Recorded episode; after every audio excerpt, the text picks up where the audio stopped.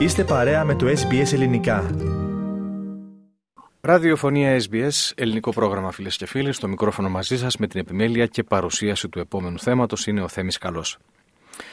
Το ελληνικό φεστιβάλ του Σίδνεϊ, που διοργανώνει η ελληνική ορθόδοξη κοινότητα της Νέας Νότιας Ουαλίας, αγαπητοί ακροατές, ανακοινώνει ότι το τριήμερο από την 1η έως τις 3 Μαρτίου στο Μαντουρίδιο Θέατρο στο Μάρκβιλ θα ανεβεί το θεατρικό έργο με τίτλο «Όπου γης και πατρίς».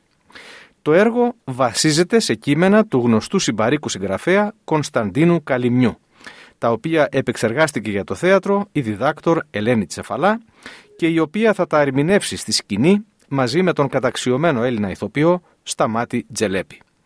Η δόκτωρ Τσεφαλά και ο κύριος Τζελέπης θα μας έρθουν από την Ελλάδα και τους έχουμε προσκαλέσει να είναι μαζί μας εδώ στον Ραδιοθάλαμο.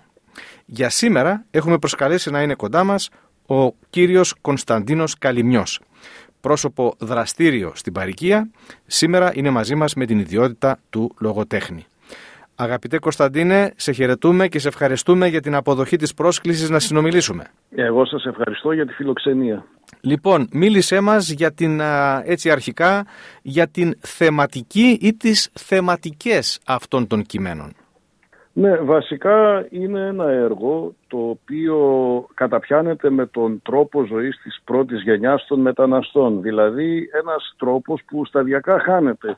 Διότι εμείς της δεύτερης και τρίτης γενιάς που τους ζήσαμε από κοντά γνωρίζουμε ότι αυτοί οι άνθρωποι είχαν ένα ιδιαίτερο τρόπο και ομιλίας και νοοτροπίας και συμπεριφοράς ήρθαν εδώ πέρα, ανακάλυψαν για πρώτη φορά, για παράδειγμα, τον αστικό κόσμο. Οι περισσότεροι ήρθαν από χωριά.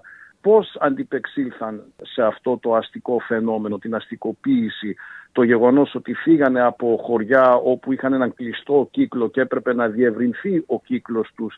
Ποιες ήταν οι γλωσσικές οι μετατροπές και οι αλλαγές αυτών των ανθρώπων, διότι γνωρίζουμε ότι τόσο στο Σίδνη όσο στη Μελβούρνη και στα άλλα κέντρα όπου εγκαταστήθηκε ο ελληνισμός δημιούργησαν ε, δική τους, θα λέγαμε αν όχι διάλεκτο, σίγουρα ιδιόλεκτο. Όλα αυτά όμως σιγά σιγά χάνονται εφόσον σβήνει η πρώτη γενιά και περνά στην αιωνιότητα. Εγώ μεγάλωσα σε μια περιφέρεια του Έσεντεν όπου είχαν εγκατασταθεί ως επιτοπλίστων σαμιώτες, που είναι η οικογένεια του πατέρα μου, οι πυρώτε γιανιώτε από την οικογένεια της μάνας μου και αυτοί οι άνθρωποι είχαν δημιουργήσει δικές τους μικροπαρικίες, οι οποίες διέφεραν η μία από την άλλη και ήταν αυτή την αίσθηση, αυτό που μεγάλωσα, που ένιωσα εγώ σαν παιδί, ότι ναι μεν βρίσκομαι στην Αυστραλία, ναι μεν γεννήθηκα εδώ, αλλά ανήκω σε κάτι πιο μακρινό, πιο κλειστό, αλλά και κάποιο που, κάτι που διαπερνάει τα σύνορα και συνδέεται άμεσα με Ελλάδα, που είναι αυτή την αίσθηση του χωριού. Διότι όλοι ζούσαμε, μέναμε ο ένας κοντά στον άλλον. Και είχαμε διατηρήσει αυτή τη συλλογική ταυτότητα. Αυτό ήθελα να, αν όχι να το αναστήσω, να το περιγράψω, να το περισσώσω, να το αποθανατήσω μέσω του έργου αυτού. Σίγουρα για όλα αυτά που μου μας λες και μας περιγράφεις, πολλοί θα πούν τώρα ότι συγγενεύουμε ειδικά όπως είπες και εσύ, δεύτερη και τρίτη γενιά που έχουν μεγαλώσει με γονείς μετανάστες. Για να γίνει πλήρως αντιληπτό. Και αν θες για να μας αποκαλύψεις και ορισμένα στοιχεία. Θες να, ναι. να μας δώσεις μερικά παραδείγματα από όλα αυτά. Και ιδίως που, και, ναι. που, και πού τοποθετείς και τις σκηνές, έτσι. Ναι, ναι, ναι. Οι, οι σκηνές τοποθετούνται στην Αυστραλία του σήμερα.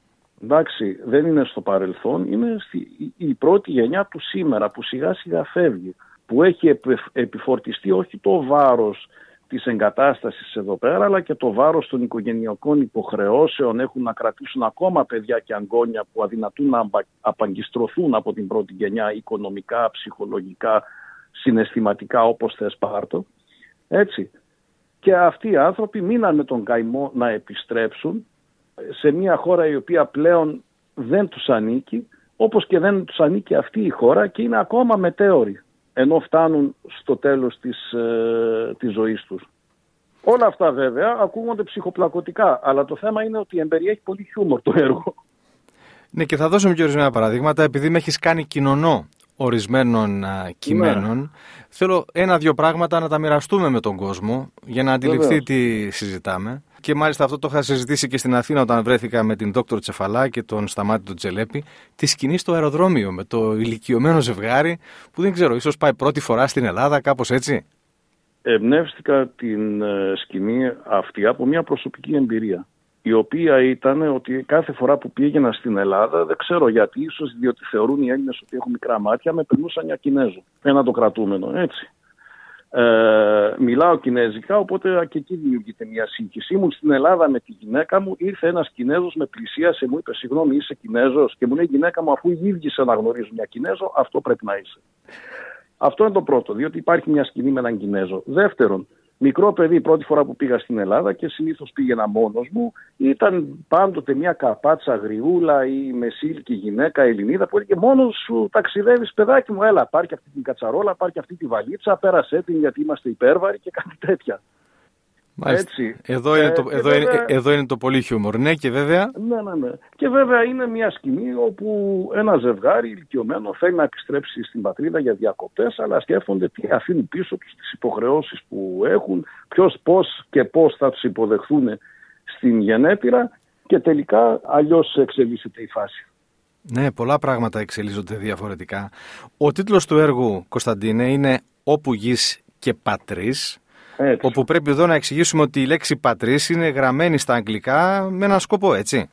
Ναι, διότι εντάξει είναι τετριμένη πλέον αυτή, αυτό το ρητό που γης και πατρίς, το λέμε συνέχεια, το λέμε για να δικαιολογήσουμε την ύπαρξη εδώ πέρα, τη δική μας, το γεγονός ότι όπου πηγαίνει ο Έλληνας ριζώνει αλλά δεν ξεχνάει ποτέ τις ρίζες του και βέβαια το γεγονός ότι ήταν το πατρίς, το συμβολικό αυτό πλοίο το οποίο έφερε πολλούς Έλληνες μετανάστες σε αυτή τη χώρα.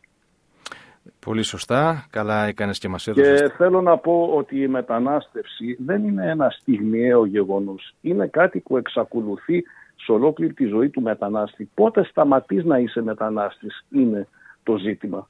Μόλις φτάσεις πάβεις να είσαι μετανάστης μετά από 10 χρόνια, μετά από 20 χρόνια. Εγώ θα έλεγα ότι είναι ένα πράγμα που εξελίσσεται και αλλάζει αλλά υπάρχει πανταχού παρόν στη ζωή όλων αυτών που εκτοπίζονται.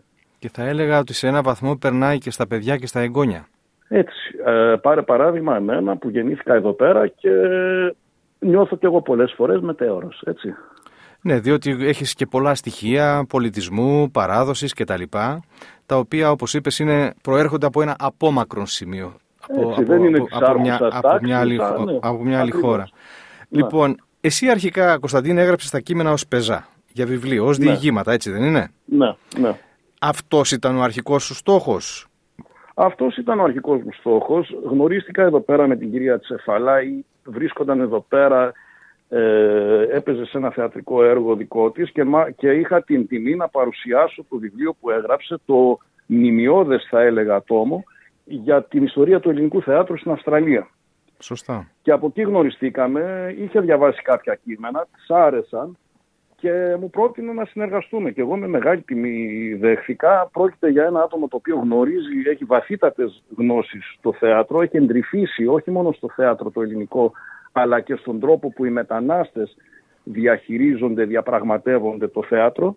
Βέβαια, μαζί της και ο κύριος Σταμάτης Τζελέπης, καταξιωμένος ηθοποιός, τιμή μου μεγάλη. Τι να πω, έμεινα άφωνος όταν πρότεινα να συνεργαστούμε. Και να πω ότι ήδη αυτό το έργο έχει παρουσιαστεί και στην Ελλάδα και με επιτυχία. Ναι. Τα θεατρικά κείμενα, κατά πόσο διαφέρουν, γιατί επήλθε μια θεατρική επεξεργασία, κατά πόσο διαφέρουν με αυτά που εσύ έχεις παραδώσει στο αναγνωστικό σου κοινό; Όχι πάρα πολύ. Όχι πάρα πολύ. Και υποθέτω και το, και το νόημα δεν αλλοιώνεται. Το, το νόημα δεν αλλοιώνεται. Νιώθω πολύ ευτυχής για το γεγονός ότι συνεργάζομαι με άτομα που καταλαβαίνουν το πνεύμα μου και όμως ε, έχουν τις ικανότητες να μεταφέρουν αυτά τα πεζά στο, στο θέατρο. Λοιπόν, σε αυτό το σημείο να πούμε ότι το έργο αυτό, όπου γης και πατρίς, ανεβαίνει στο Σίδνεϊ το τριήμερο 1 έως 3 Μαρτίου, στο Μαντουρίδιο Θέατρο στο Μάρκβιλ. Το θέατρο βρίσκεται στη διεύθυνση 142 Addison Road στο προάστιο Μάρκβιλ. Οι παραστάσεις είναι Παρασκευή 1η Μαρτίου και Σάββατο 2 Μαρτίου στις 7.30 το βράδυ και την Κυριακή 3 Μαρτίου δύο παραστάσεις, η απογευματινή στις 4.30 και η βραδινή στις 7 και μισή. Η τιμή του εισιτηρίου είναι 40 δολάρια συν την χρέωση για την κράτηση. Το έργο είναι στην ελληνική γλώσσα αλλά θα υπάρχουν υπότιτλοι στα αγγλικά. πληροφορίες για τις παραστάσεις στο Σίδνεϊ στον τηλεφωνικό αριθμό 02 97 50 0440. Όμως, Κωνσταντίνε, επειδή εσύ είσαι κάτοικος Μελβούρνης, θέλω παρακαλώ να μας δώσεις τις πληροφορίες και για τις παραστάσεις που θα ανεβούν στην πόλη της Μελβούρνης.